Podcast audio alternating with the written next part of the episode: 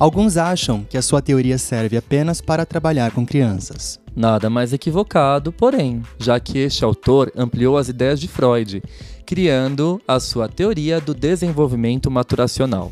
Uma insuficientemente boa, holding, objetos transicionais, falso e verdadeiro self, conceitos altamente complexos, mas que infelizmente são abordados sem a devida profundidade.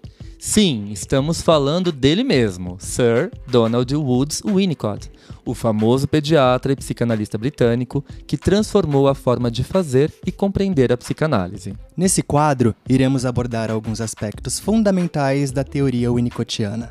Então, fique à vontade, puxe a sua poltrona e bora tomar um café. Ops, ou melhor, um chá inglês na companhia desse pensador genial. Eu sou o Felipe Pereira Vieira, psicanalista, pesquisador e mestrando em psicologia clínica pela PUC de São Paulo.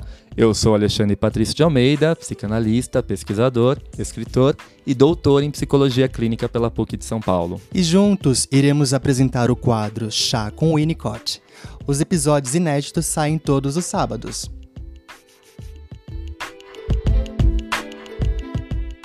A minha ideia hoje é falar com vocês um pouquinho sobre um dos, uh, uma das descobertas centrais, né, um dos conceitos centrais da obra winnicottiana, que é a ideia de espaço potencial e depois de área transicional, algo que totalmente inovador, né, essa presença de uma terceira área que não é nem interna nem externa, nem objetiva nem subjetiva, faz essa ponte, essa transição. É, e traz aí uma série de colaborações para a gente pensar fenômenos da clínica, da cultura, da sociedade. Então, a proposta de hoje é trabalhar com vocês esse conceito de espaço potencial e, logo em seguida, a ideia de fenômenos transicionais, de área transicional. É, como referência, eu vou utilizar o meu novo livro, Por uma Ética do Cuidado, Winnicott para Educadores e Psicanalistas, que é derivado da minha pesquisa de doutorado feito na, na PUC de São Paulo, né, no programa de psicologia clínica. Não é só a transcrição da minha tese, evidentemente, o livro é, foi totalmente ampliado, revisto, repleto de exemplos clínicos, e eu faço todo um atravessamento da obra do Winnicott, uh, que é muito difícil, diga-se de passagem, porque o Winnicott não era um autor muito organizado com as suas publicações. Ele escrevia suas conferências e ele saía publicando aí em jornais uh, científicos, em revistas científicas. Ele não tinha esse cuidado de agrupar os seus textos num livro.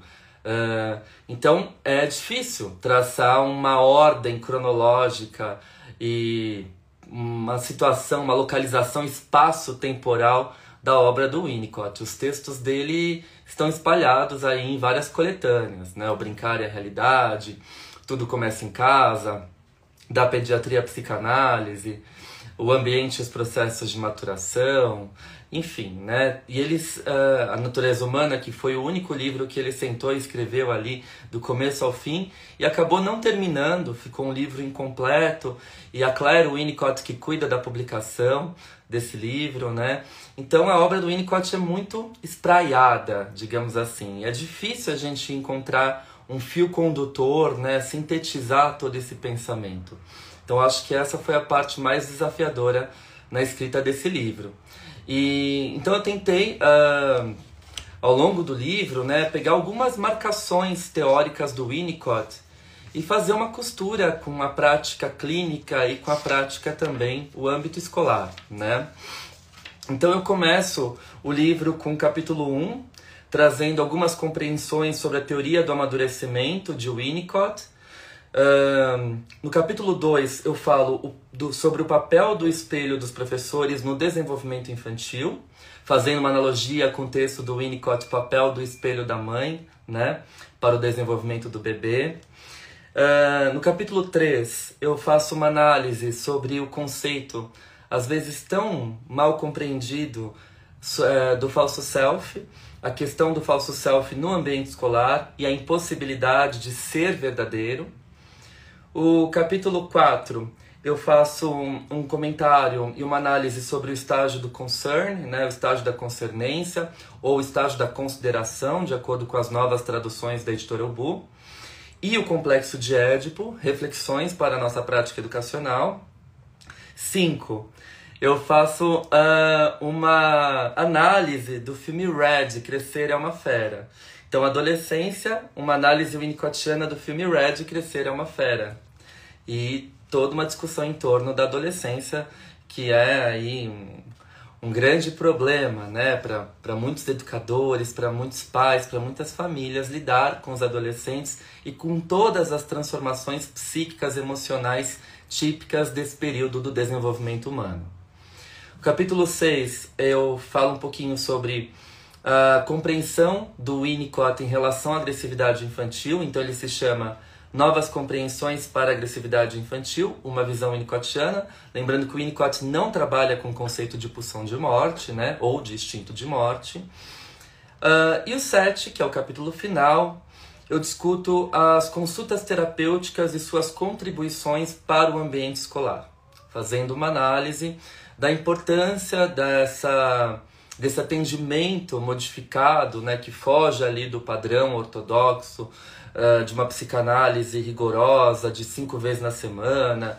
O Winnicott começa a adaptar a escuta psicanalítica, por exemplo, para o ambiente hospitalar e até nas consultas terapêuticas, né? que é um encontro três, quatro vezes com a criança, com a família, para poder tratar daquela questão específica.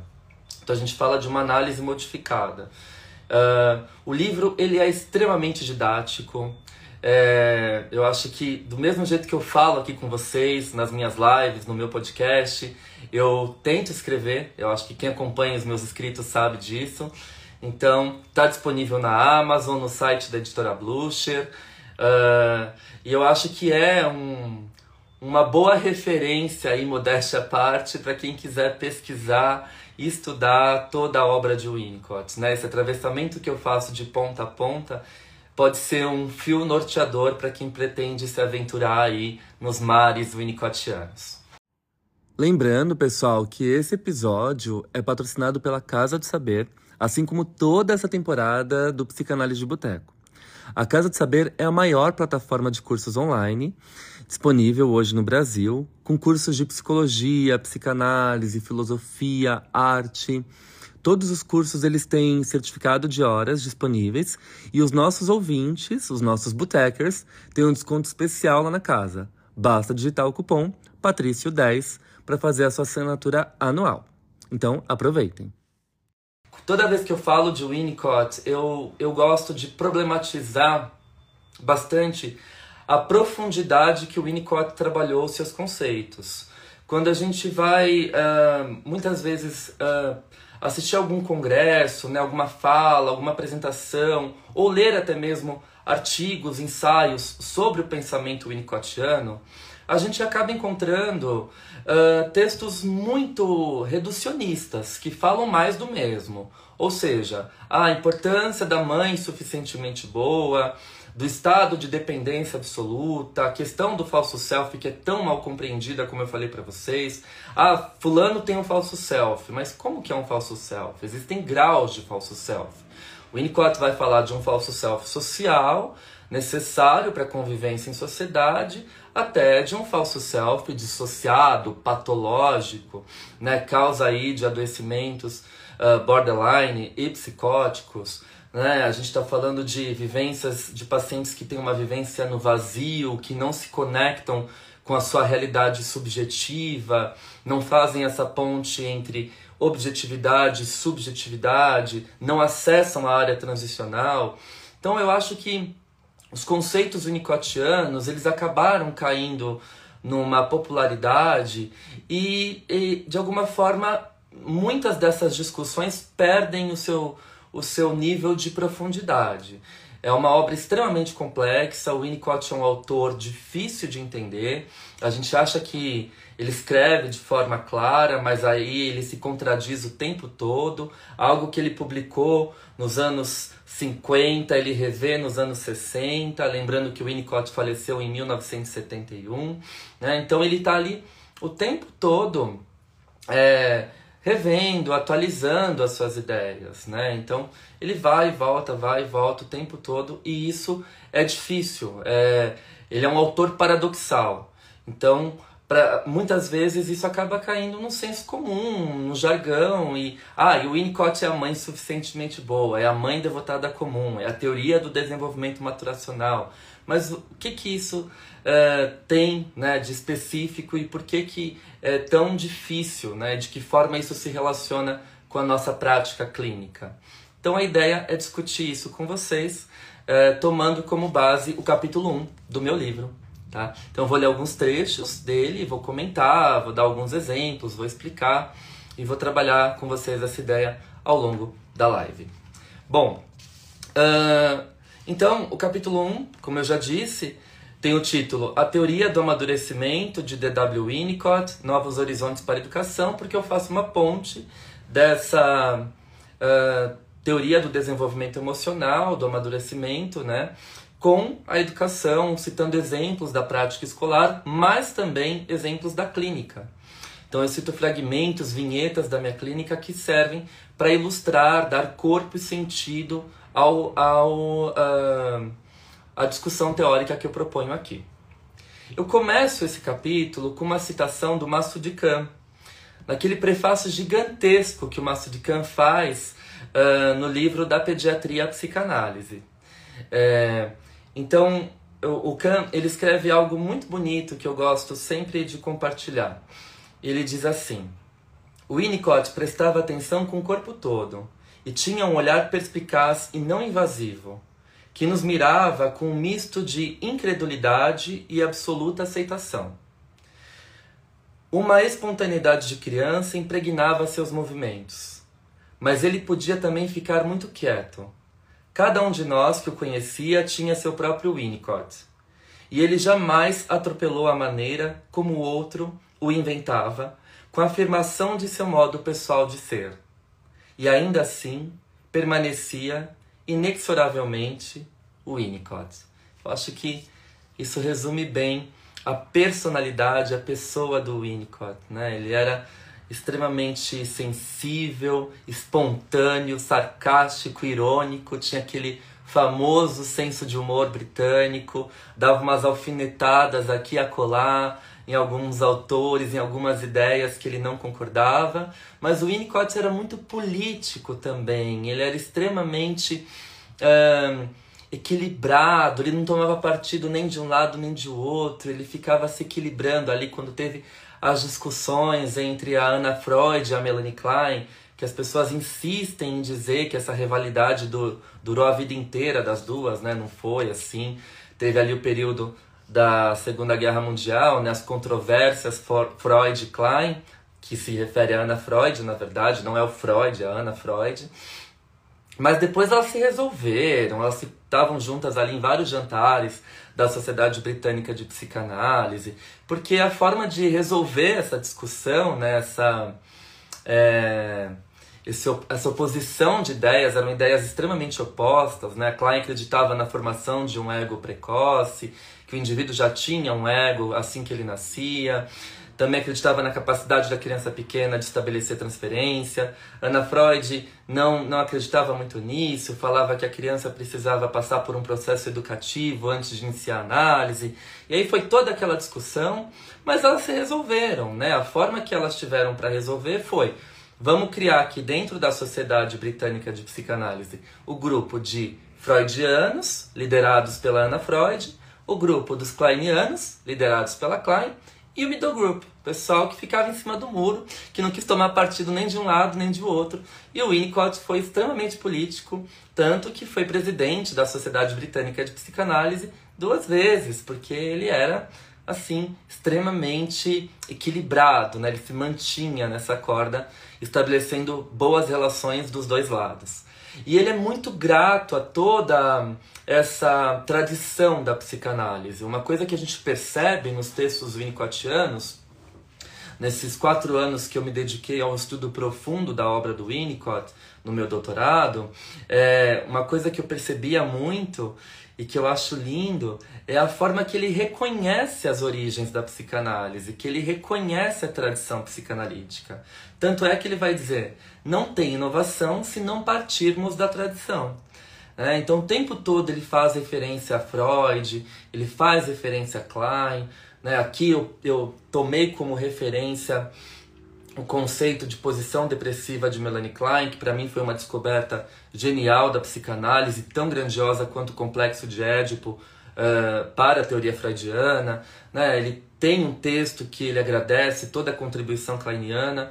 Então eu acho que fazer essa cisão, essa polarização na psicanálise, leva nada a lugar nenhum. Né? Eu acho que a gente precisa, sim, sempre partir do tronco, que é o Freud, e estudar os ramos e nunca exaltar um autor em detrimento do outro. Isso, para mim, como diz o Renato Mezan, é uma doença infantil do pensamento, né? É 880, é uma forma de funcionar totalmente esquizoparanoide. É, ou eu gosto muito disso e não gosto daquilo. É, então, gente, quanto mais a gente estuda, se aprofunda no pensamento de um autor, mais a gente tem recurso para as nossas intervenções clínicas. Talvez por isso a psicanálise seja tão criticada como uma pseudociência. Porque, de fato, alguns psicanalistas se, é, se comportam como se estivessem dentro de, um, de uma doutrina dogmática, né? O meu autor de referência é aquele que eu fico louvando. Eu sou totalmente contra isso, eu acho isso péssimo e isso segue na direção oposta, na contramão do pensamento científico. Um verdadeiro cientista está o tempo todo estudando, revendo as suas colocações, ampliando o seu escopo teórico, a sua bagagem clínica, né? E tentando colocar isso em circulação, publicando, colocando as suas ideias aí para circularem. Então, a gente precisa estar aberto para as ideias de outros autores, para as outras linhagens da psicanálise. Eu gosto muito desse termo. Não à toa, o Luiz Cláudio Figueiredo e o Nelson Ernesto Coelho Júnior propõem uma noção de psicanálise transmatricial, baseada na matriz freud-kleiniana e na matriz ferenciana, uh, em que o Winnicott é o grande herdeiro do Ferenczi. Por isso que eu estudei esses dois autores no meu doutorado, propondo aí uma psicanálise baseada na ética do cuidado. Ok? Bom, então eu queria uh, começar falando com vocês um pouquinho sobre o processo de desenvolvimento maturacional. Antes disso, eu gosto bastante de uma fala do, André Green, que foi um dos psicanalistas contemporâneos mais geniais, uh, no livro dele Pensando a Psicanálise com Bion, Winnicott, Laplan, uh, Olanier e Rosalato, ele comenta o seguinte: Winnicott foi para mim o autor com uma concepção do desenvolvimento que, que ultrapassa as de Freud e as de Klein. Acreditável e suficientemente imaginativa para se fazer acreditar. Eu acho essa frase do Green fantástica, porque mostra o quanto o Winnicott ele traduzia para o campo teórico, na sua escrita, as suas experiências reais, as suas experiências clínicas. Então, muito embora ele utilizava, sim, a metapsicologia freudiana, o Winnicott vai falar de ego, de id, de superego, sim, ele não descarta a metapsicologia freudiana, como defendem alguns autores. Eu sou totalmente contra essa leitura. Ele vai falar várias vezes da construção do ego, da apropriação do self, dos impulsos agressivos destrutivos, que é o id. O id é externo ao ego e precisa ser experienciado pelo bebê, né, através da elaboração imaginativa das funções corporais. Mas ele é um autor da natureza humana, ele é um autor que descreve os fenômenos que ele presencia a partir da sua prática clínica. Mas isso não significa que ele despreza a metapsicologia freudiana. A única coisa que ele não concorda uh, com Freud é o conceito de pulsão de morte. E aí ele vai criar toda uma teoria sobre a origem da agressividade para mostrar que a ideia de pulsão de morte é desnecessária. É, mas todas as outras ideias do Freud, inclusive o complexo de Édipo, o Winnicott trabalha com elas. Então é sempre importante salientar isso, ok? Bom, uh, e aí, uh, Uma outra coisa importante, né? Quando a gente divide essas etapas do desenvolvimento maturacional, é, dividir isso é algo extremamente artificial, né? Isso não, não, acontece assim, etapa 1, etapa 2, etapa 3, isso é, isso é didático, gente. Essas etapas acontecem juntas ao mesmo tempo, né? elas são uh, extremamente paralelas umas às outras. Então, a gente está fazendo uma divisão aqui para fins didáticos, explicativos. O Winnicott diz: a dissecação das etapas do desenvolvimento é um procedimento extremamente artificial. Isso é uma fala dele. Inclusive no livro Natureza Humana. Na verdade, a criança está o tempo todo em todos os estágios, apesar de que um determinado estágio possa ser considerado dominante. E aí, em outro texto, ele diz assim: na saúde, as pessoas não têm só a sua própria idade. Em alguma medida, elas têm todas as idades ou nenhuma. E aí a gente começa a problematizar a questão do tempo para a psicanálise, né? Quando a gente fala de um sujeito uh, na psicanálise winnicottiana, a gente pode falar de um sujeito que tem todas as idades ou nenhuma, todas as idades ao mesmo tempo. A gente está falando de alguém que tem, sei lá, 30 anos, mas tem, às vezes, na sessão, um discurso de uma criança de 5 anos, ou de um idoso de 70 anos, né? E por aí vai. Eu acho que uh, a ideia de tempo na psicanálise de forma geral não é um tempo cronológico, né? Não tem a ver com essa ideia da psicologia do desenvolvimento.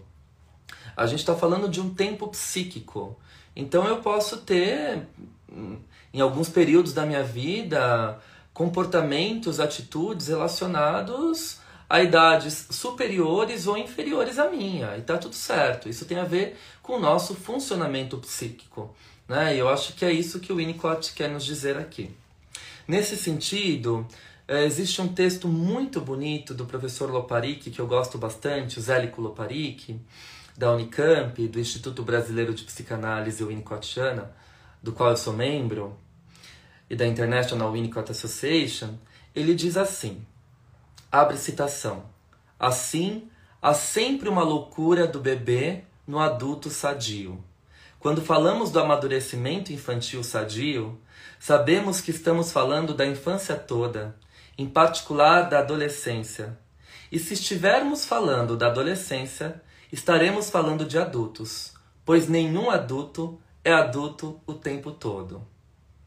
A estrutura da personalidade do indivíduo inicotiano, que amadurece de modo sadio, inclui a relação com o passado, o presente e o futuro. Portanto, isto é, com o todo do tempo.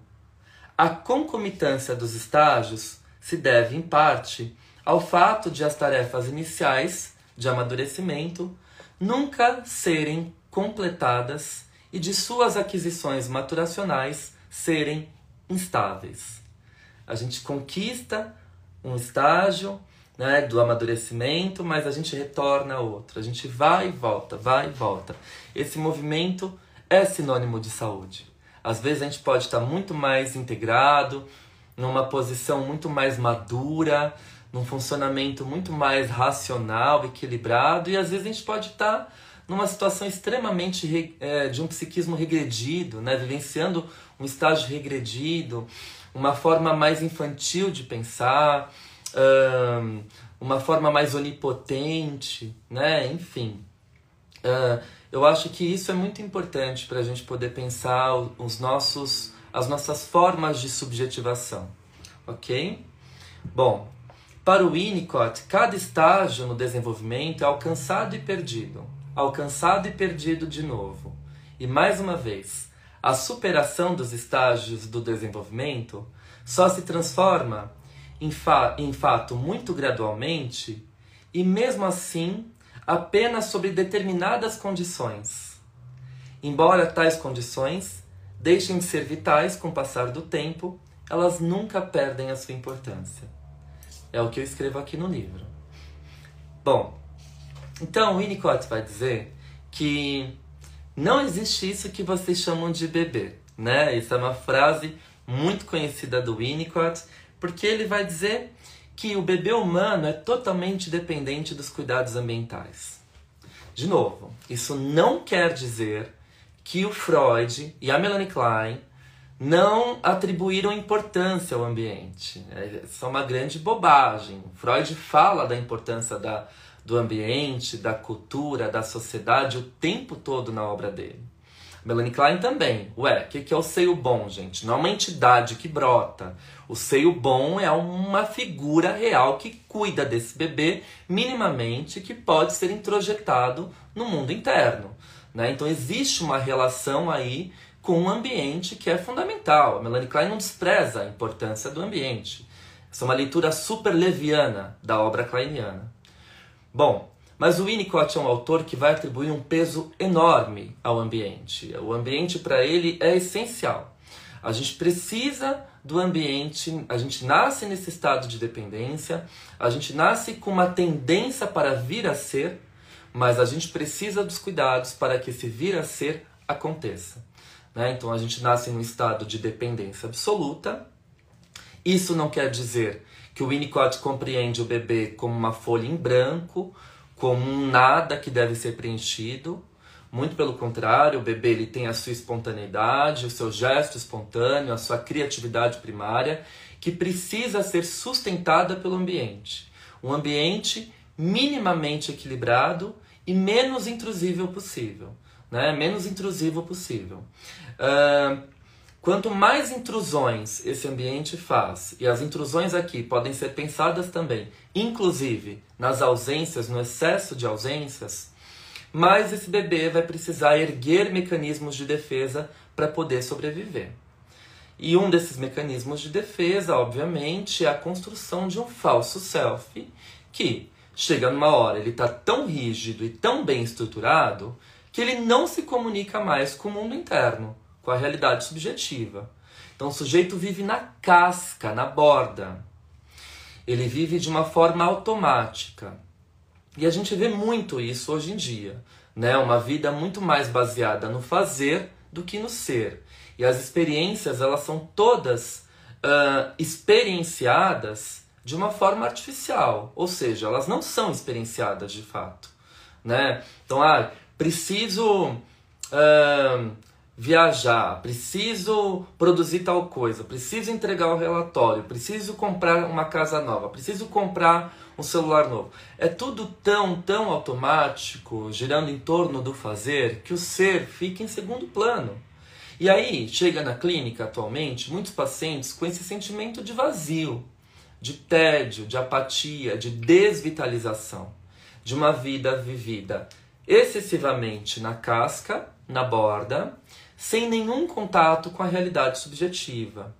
Então, a gente está falando de um sujeito que precisou se defender desde muito precocemente, por conta das intrusões ambientais, por conta desse ambiente que não sustentou seu gesto espontâneo, né? E precisou se adaptar e automaticamente não estabelece uma, uma vida, né? uma, uma relação com os objetos uh, efetivamente de, uh, de experiência, né? de, de experienciação.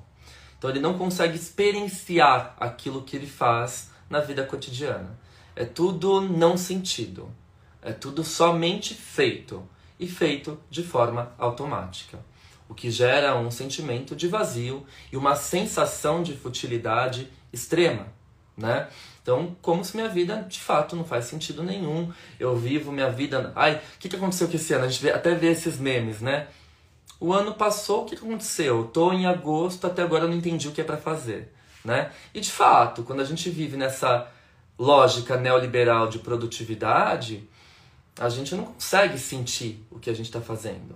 A gente vai fazendo, fazendo, produzindo, entregando, entregando. mas isso não é experienciado. Não passa pela via da experiência. E fica tudo caindo numa espécie de vazio. Né? Então, uh, é importante a gente olhar para esse desenvolvimento maturacional atrelando isso com o nosso contexto atual. Aliás, é, nos meus grupos de estudos eu sempre faço essa conversa né, da teoria psicanalítica tradicional com a contemporaneidade. Não adianta a gente ficar aqui repetindo jargão repetindo o que o Freud disse, o que o Winnicott disse, se a gente não conseguir elaborar um pensamento articulado com a nossa realidade contemporânea. Aí a teoria também fica morta. Né? Fica uma repetição que não produz nada de novo. Então a nossa capacidade de dialogar a tradição psicanalítica com os nossos tempos atuais é fundamental para o nosso pensamento crítico, né? para a sobrevivência da psicanálise, inclusive, eu diria. Ok? Bom, uh,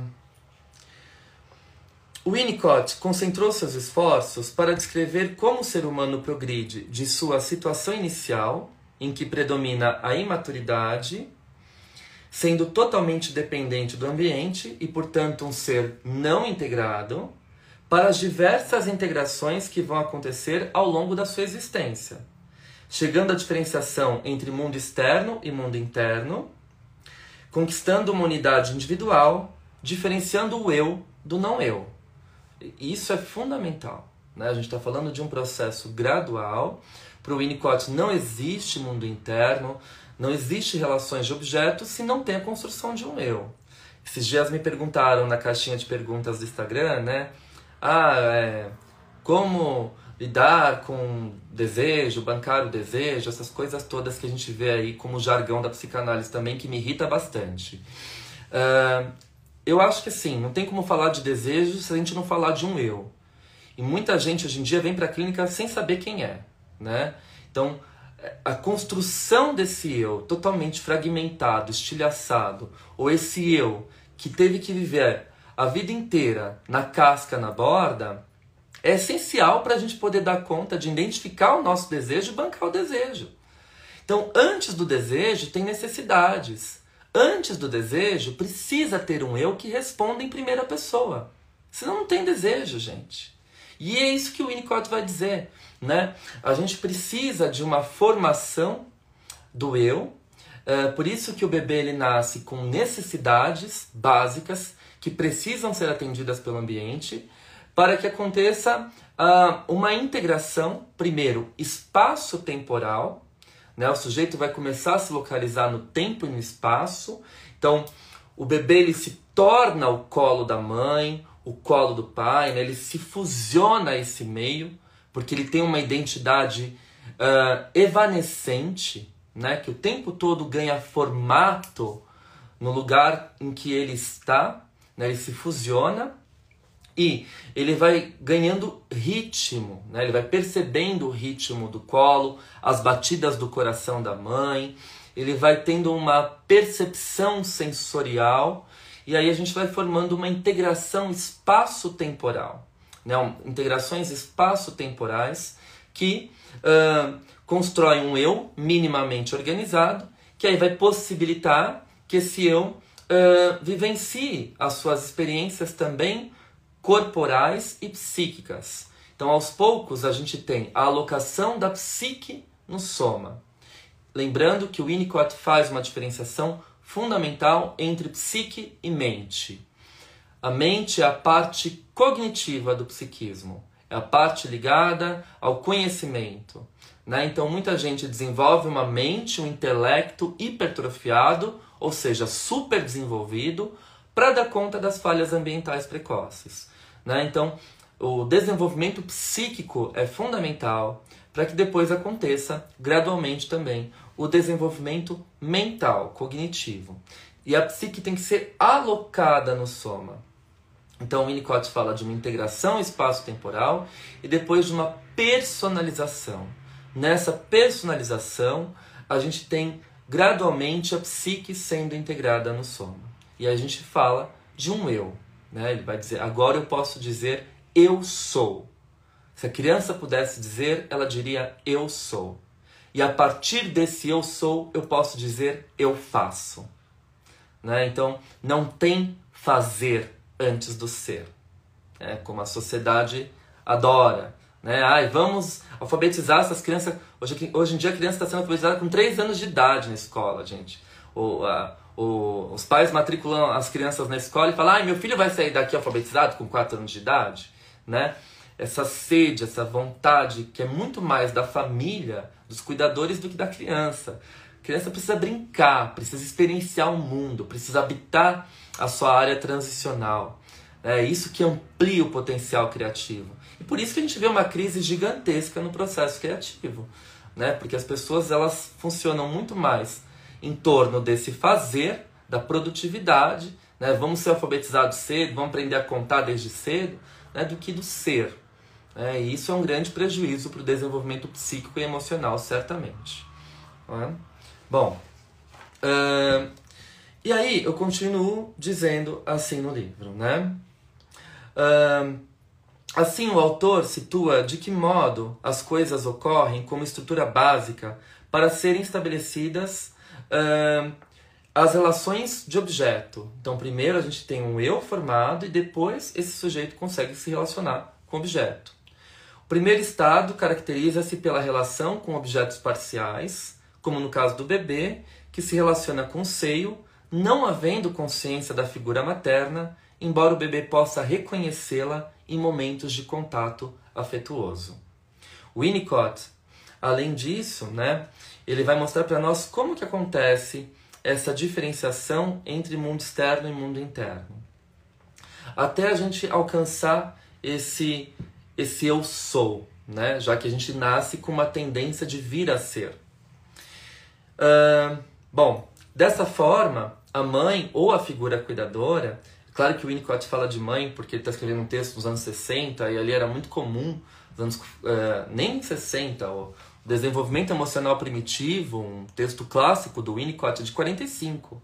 Naquela época, quem exercia os cuidados principais era a mãe. Hoje a gente sabe que não é bem assim, né? As mães trabalham, têm vida, ainda bem, né? Então, pode ser o pai, pode ser a avó, pode ser qualquer outra pessoa que exerça esses cuidados uh, com a criança. Então, dessa forma, a mãe ou a figura cuidadora será responsável por apresentar o mundo ao bebê em pequenas doses, sustentando o seu sentimento de onipotência inicial, ou seja, sua criatividade primária, o seu gesto espontâneo, no qual estará presente uma sensação temporária de ilusão, né? O bebê cria o mundo que está lá para ser encontrado. Olha que paradoxo belíssimo. O mundo é uma criação do bebê, desde que esse mundo possa ser criado por esse bebê. Se o mundo não se apresenta em doses homeopáticas, ele não pode ser criado pelo bebê. Essa ilusão de onipotência não é sustentada, ela é estilhaçada.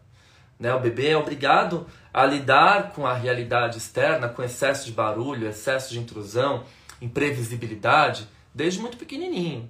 Então essa ilusão de onipotência ela cai por água abaixo, né? Já era.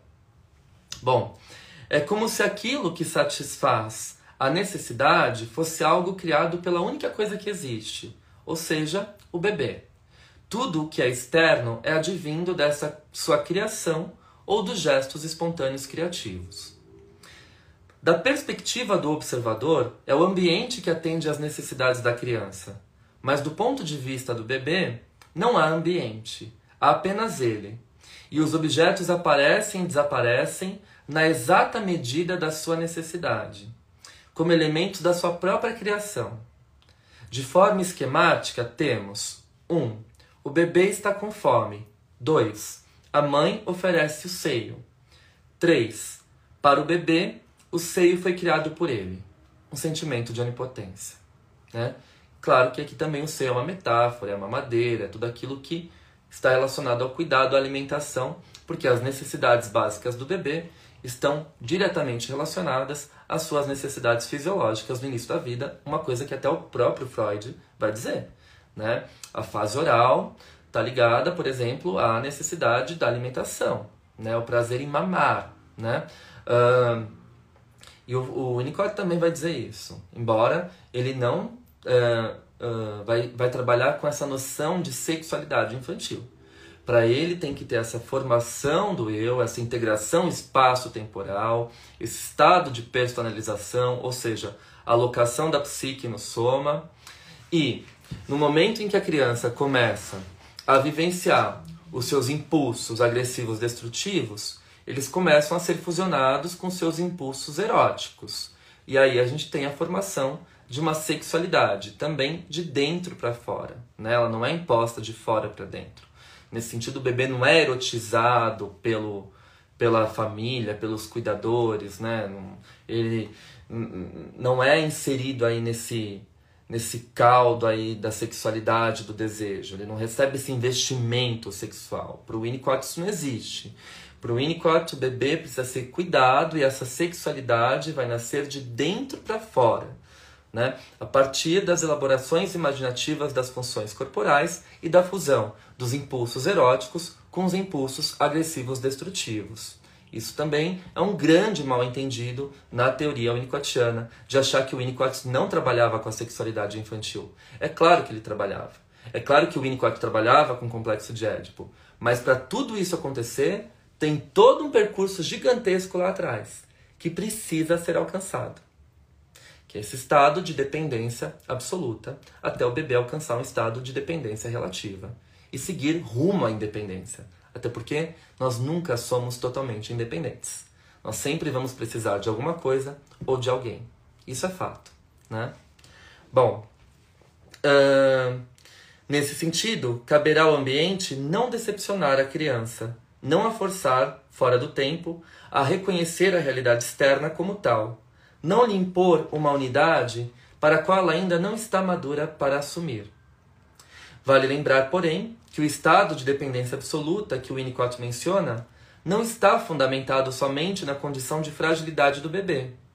Tampouco se refere a uma influência total do ambiente sobre um sujeito que, ao nascer, é tomado como uma tábula rasa. Não é isso que o Winnicott fala.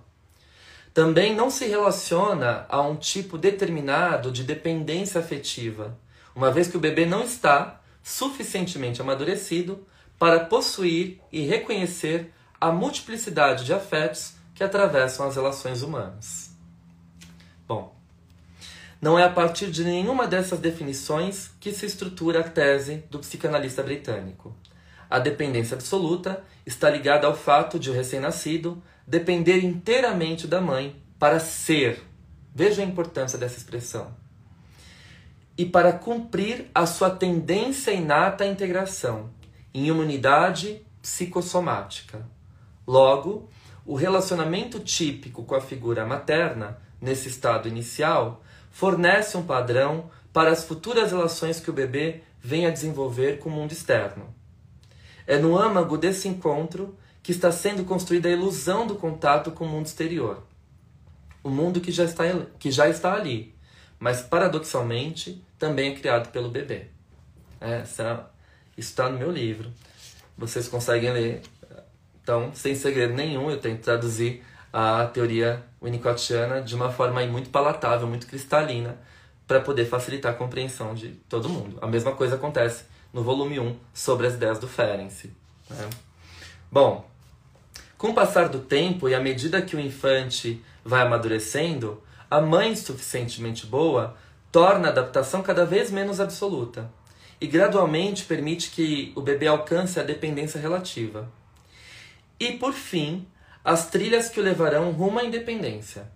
Se a mãe é saudável, a, desa a desadaptação ocorre de maneira natural, pois coincide com o período em que ela já está cansada das exigências que o estado de dependência absoluta requer. Né? Então, para vocês verem que o Winnicott não romantiza a maternidade. Uma mãe suficientemente boa não tem que ser uma mãe perfeita, né? como costumam dizer por aí, ah, o Winnicott romantiza a maternidade, ele idealizava uma mãe perfeita. Quem fala isso não leu o Winnicott, né? Ou é burrice ou, ou é falta de leitura mesmo, porque eu não entendo. Ele vai dizer que a mãe suficientemente boa é aquela mãe que não deixa o bebê psicotizar. Basicamente é isso, né? Oferece os cuidados necessários ali no início da vida, não é aquela mãe que abre mão da vida dela para ficar totalmente devotada ao bebê, vivendo em função da bebê, em, função do bebê. Isso inclusive é patológico.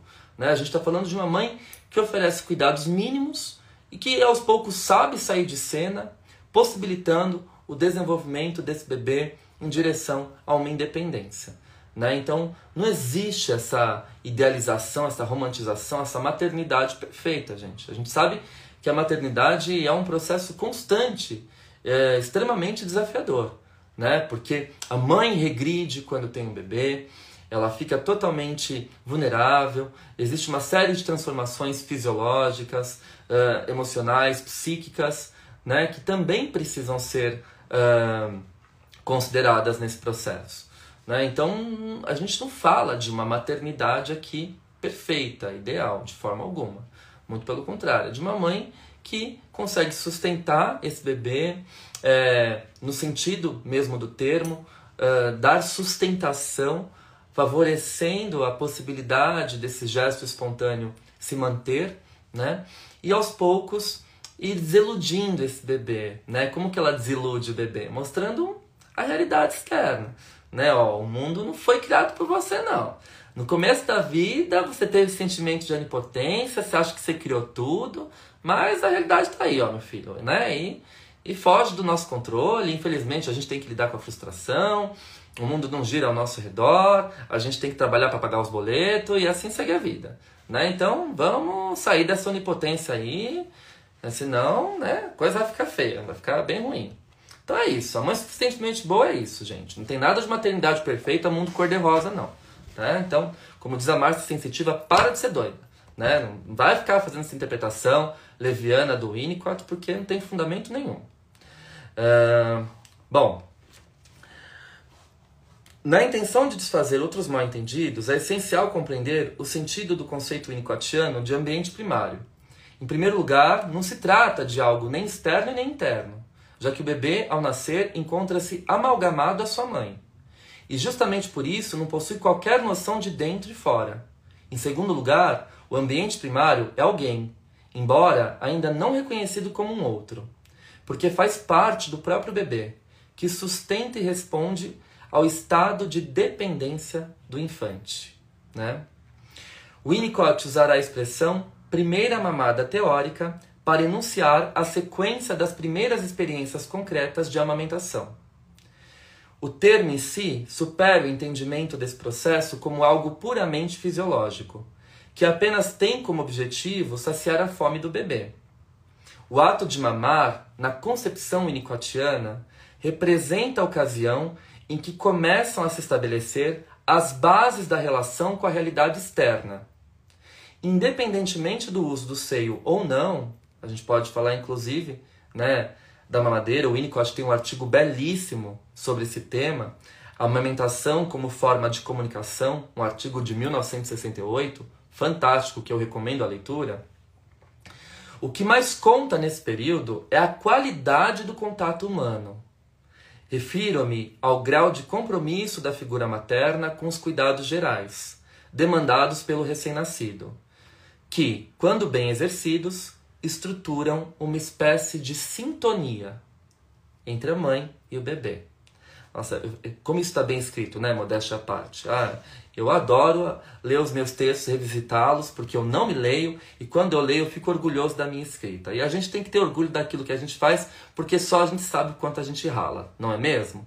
Então, se a gente não reconhecer o nosso trabalho, a gente vai ficar à mercê do reconhecimento alheio. E o reconhecimento alheio pode nunca chegar. Né? Então, sorte que minha mãe sustentou a minha ilusão de onipotência, mas também me frustrou e eu sei reconhecer as minhas qualidades. Né? Então, eu gosto muito, de, particularmente, de ver a minha escrita né, e ver como esse texto está bem fundamentado.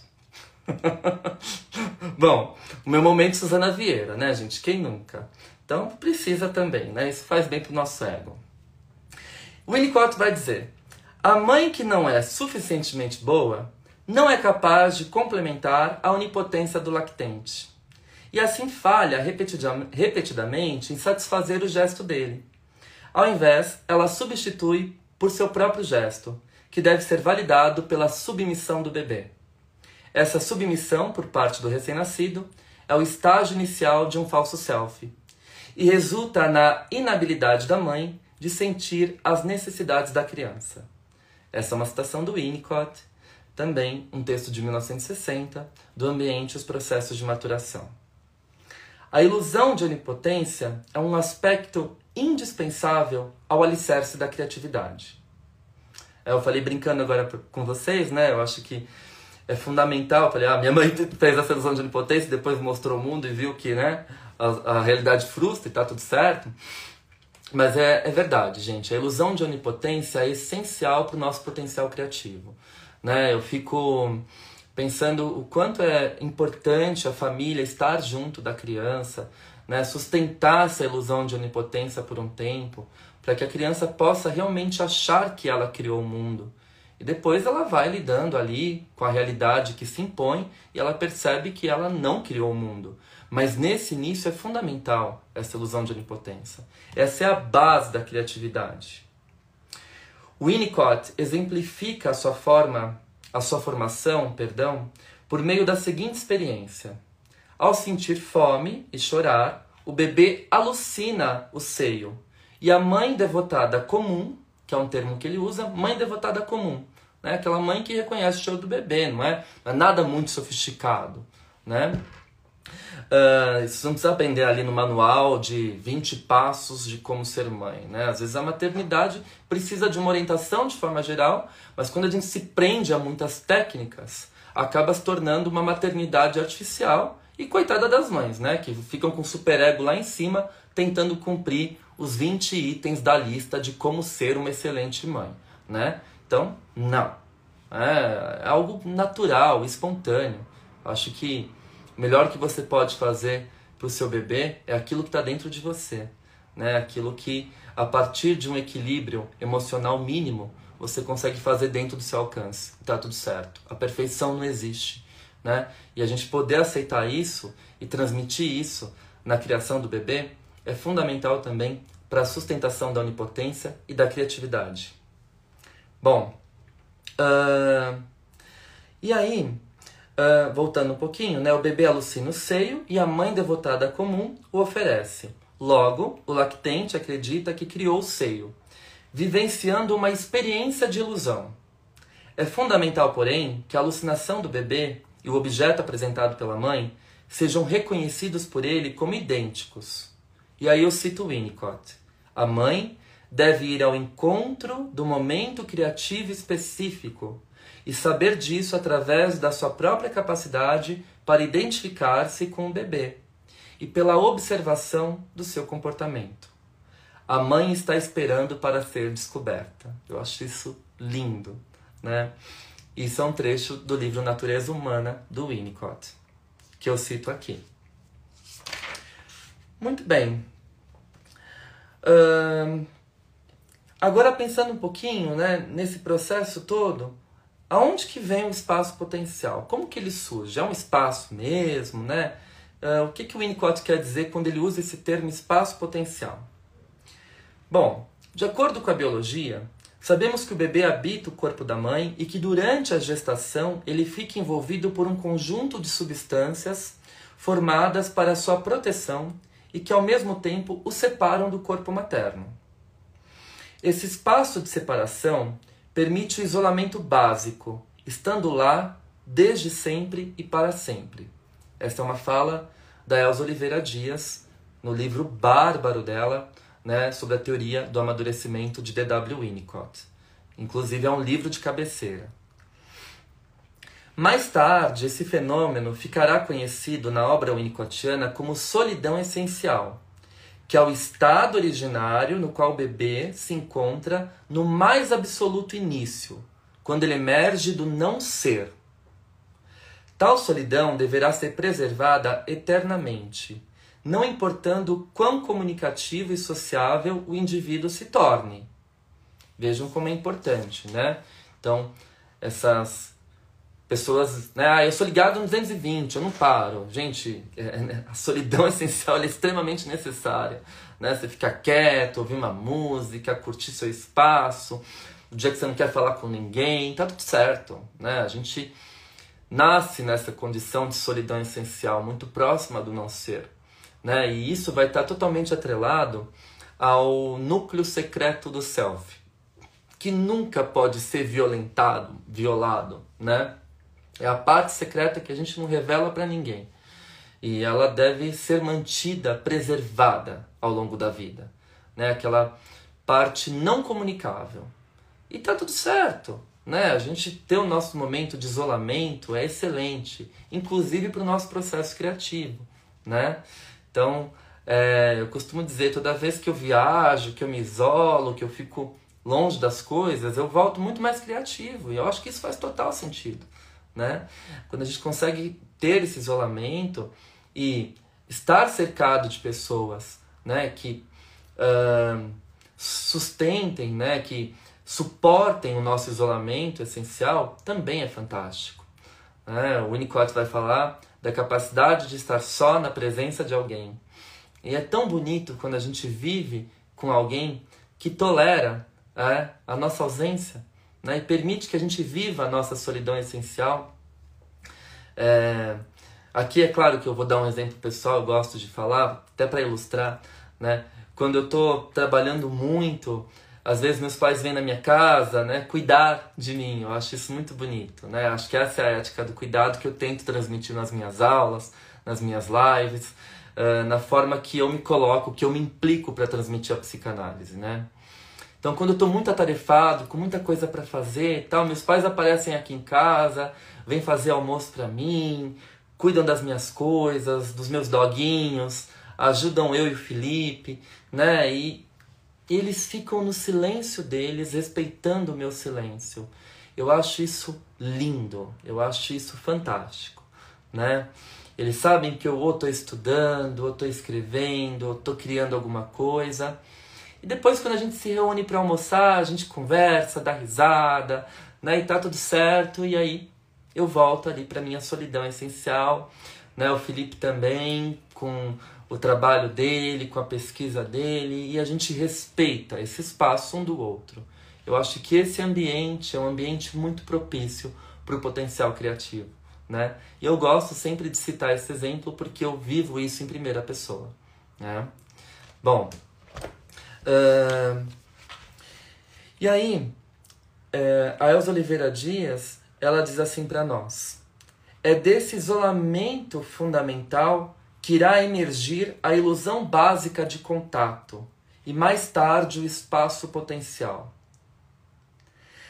No devido tempo, esse espaço será preenchido pelos fenômenos transicionais e objetos transicionais, que são, simultaneamente, parte do bebê e parte do ambiente. Gente, olha que citação linda da Elza Oliveira Dias, né?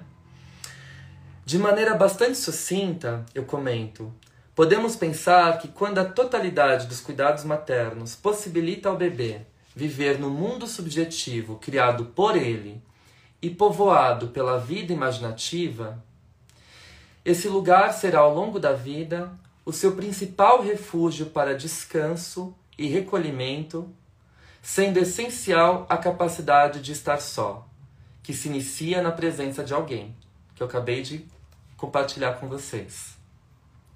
Em seguida, depois de ter vivido tempo suficiente nesse universo, o bebê irá habitar no espaço potencial, cuja área será preenchida inicialmente pelos fenômenos transicionais e posteriormente pelo brincar e pelas atividades artísticas e culturais, ou seja, por tudo que está livre das rédeas da objetividade.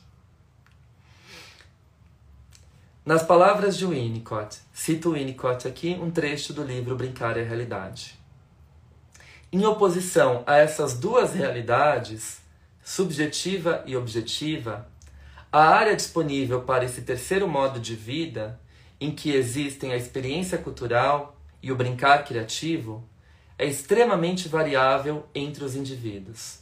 Então a gente pode dizer que cada um tem o seu espaço potencial. Ele é um conceito individual. Inclusive, o Winnicott vai dizer para nós que a relação analista analisando se dá na sobreposição desses espaços potenciais. Isso é muito bonito, né? Bom, uh, e aí o Winnicott diz assim: isso ocorre porque essa área é produto das experiências de cada pessoa bebê, criança, adolescente, adulto, no ambiente predominante. Trago para o debate a tese de que, para o brincar criativo e para a experiência cultural, incluindo seus desenvolvimentos mais sofisticados, a posição é o espaço potencial entre o bebê e a mãe. Refiro-me à área hipotética que existe, mas pode não existir, entre o bebê e o objeto, mãe ou parte da mãe, durante a fase de repúdio do objeto como não eu, ou seja, ao final do estado de fusão com o objeto. Essa é uma citação do Winnicott no Brincar e a Realidade. Recapitulando as ideias expostas até o momento, podemos organizar a seguinte síntese. O bebê winnicottiano nasce com uma tendência à integração e vai construindo, a partir do cuidado ambiental, uma realidade subjetiva, em que poderá habitar durante toda a vida, criada por ele mesmo, resultante do respeito à sua espontaneidade. O infante cria um mundo que já está lá. Essa conquista só acontece, porém, na presença de uma mãe suficientemente boa, que, longe de ser uma figura perfeita e idealizada, é aquela pessoa que cuida do bebê e, aos poucos, lhe apresenta uma realidade objetivamente percebida. É justamente na lacuna que há entre a subjetividade e a objetividade que teremos o surgimento da terceira área. Esse espaço que se abre, o espaço potencial, que com a dedicação e o suporte do meio se tornará a área transicional. Bom, eu gosto muito de um texto da Conceição Aparecida Serralha que ela apresenta para nós também uma síntese do espaço potencial. Eu a cito. Em Natureza Humana, Winnicott forneceu uma outra descrição do espaço potencial, permitindo ver que, de fato, não se pode tomá-lo no sentido dado na representação. Ele o descreveu como uma substância intermediária, o que é localizado entre o narcisismo primário e a relação de objeto. Essa substância seria representada pelos fenômenos e objetos transicionais, com a característica de unir e separar ao mesmo tempo, como também de ser parte do bebê e do ambiente. Além disso, essa substância continuaria existindo na vida das pessoas adultas e na cultura vivenciada por elas. Desse modo, embora o espaço potencial seja possibilitador de experiências transicionais, ele não pode ser em si transicional, uma vez que nele o indivíduo vive experiências diversas em um processo que envolve elementos subjetivos, transicionais, internos externos, de acordo com o tempo e as necessidades do amadurecimento individual. É. Outros psicanalistas prestigiados e reconhecidos também exploraram essa ideia do Winnicott sobre o espaço potencial. Eu particularmente gosto bastante das ideias do Thomas Ogden, que faz uso da expressão processo dialético para se referir à complexidade do espaço potencial. Entre outras coisas interessantes, esse autor afirma que a dialética existente entre a realidade e a fantasia pode ser limitada ou desmoronar em direção à realidade, quando a realidade é utilizada predominantemente como defesa contra a fantasia. Em tais circunstâncias, a realidade rouba a fantasia de sua vitalidade. E aí a gente começa a entender o quanto é importante sustentar essa ilusão de onipotência, favorecer o brincar, né? Uh, para que esse espaço potencial seja criado pelo indivíduo e possa ser habitado por ele. É onde acontece todas as nossas transformações. É onde depois uh, nós vamos ter a abertura para a área transicional, que é essa área do brincar, a área intermediária, né? Então, é fundamental a gente pensar nesse processo dialético. Quando a realidade se impõe de uma forma muito dura, não tem abertura para a criação desse espaço potencial. A gente tem que viver numa realidade objetivamente percebida. Eu acho engraçado, né? É, você conviver com um psicanalista, né, tem suas vantagens e desvantagens. Às vezes a gente fica com aquela linguagem, eu e Felipe, né, extremamente psicanalítica um com o outro. E aí, quando eu tô lotado de trabalho para fazer, de repente eu não consigo escrever ou criar alguma coisa, ele fala assim: tá vendo? Você tá repleto de realidade objetiva. Como que vai ter espaço para você criar? Você não consegue entrar no espaço potencial. E ele tá certo, é verdade, né? Quando a gente está lotado de coisas para fazer, para entregar, a gente vai conseguir criar alguma coisa? Não, vai ser algo forçado, vai ser algo repetitivo, vai ser mais do mesmo. Né? O espaço potencial é essa abertura que se dá a possibilidades, a infinitas possibilidades, que a gente habita a partir da nossa solidão essencial, do nosso gesto espontâneo e da sustentação proporcionada por um meio não intrusivo. Né? Eu acho que essa é uma das contribuições mais originais do Winnicott. Como eu falei, né, ao longo da vida, esse espaço potencial vai ser preenchido pela cultura, pela arte, pela literatura, pela música. Né? Isso é muito potente, é muito bonito. Gilberto Safra, por exemplo, afirma que abre citação. A inserção desses símbolos estéticos no espaço potencial suspende as dicotomias do espaço e do tempo, do sujeito e do objeto, do externo e do interno. Isso ele escreve no livro dele fantástico chamado A Face Estética do Self. É o lugar dos paradoxos e da articulação da experiência de ser que, eventualmente, inscreverá o self do indivíduo no campo cultural. No trato com a criança ou com o paciente adulto, é fundamental que o analista possa acompanhar tanto as vivências psíquicas, que se expressam pela linguagem discursiva, quanto aquelas que emergem por meio de símbolos estéticos, como símbolos do self, articulados plasticamente no campo sensorial. Né? Isso é fantástico, né, gente? É lindo. Bom, eu não quero esgotar aqui a discussão, nem ficar duas horas falando o que é o espaço potencial. A ideia aqui é provocar inquietações, colocar vocês para pensarem, uh, impulsionar também a venda do meu livro, né? Vamos lá comprar o livro na Amazon, deixar estrelinha, comentário. Esse livro foi escrito com muito amor, justamente para transmitir essas ideias, tanto do Ferenczi, que é o volume 1, tanto do Winnicott, né, que são ideias tão complexas, e eu faço uma série de recortes práticos, clínicos, para poder estruturar aí a ideia desses autores. Uh, eu acho que o espaço potencial está uh, totalmente relacionado à poesia, como eu falei, à arte, à literatura, né? Uh, e eu gosto muito, aqui eu coloquei para abrir esse capítulo, né, esse, esse item do espaço potencial, um poema da Liana Ferraz, que ela diz assim: Meço meu tamanho por afetos, eu sou o que movimento. É. Eu acho que é sobre isso. A gente segue pensando. Quem gostou dessa, dessa discussão, fica o convite é, para participar dos meus grupos de estudos, que começam agora, a partir aí do dia 20, 20 e pouco de agosto, não lembro a data de cor, mas fica o convite, os cronogramas, né, os horários, as datas dos encontros e os textos que vão ser trabalhados estão fixados ali no meu perfil, os três grupos de estudos. Às segundas-feiras nós vamos estudar Freud, uh, Inibição, Sintoma e Angústia e outros textos.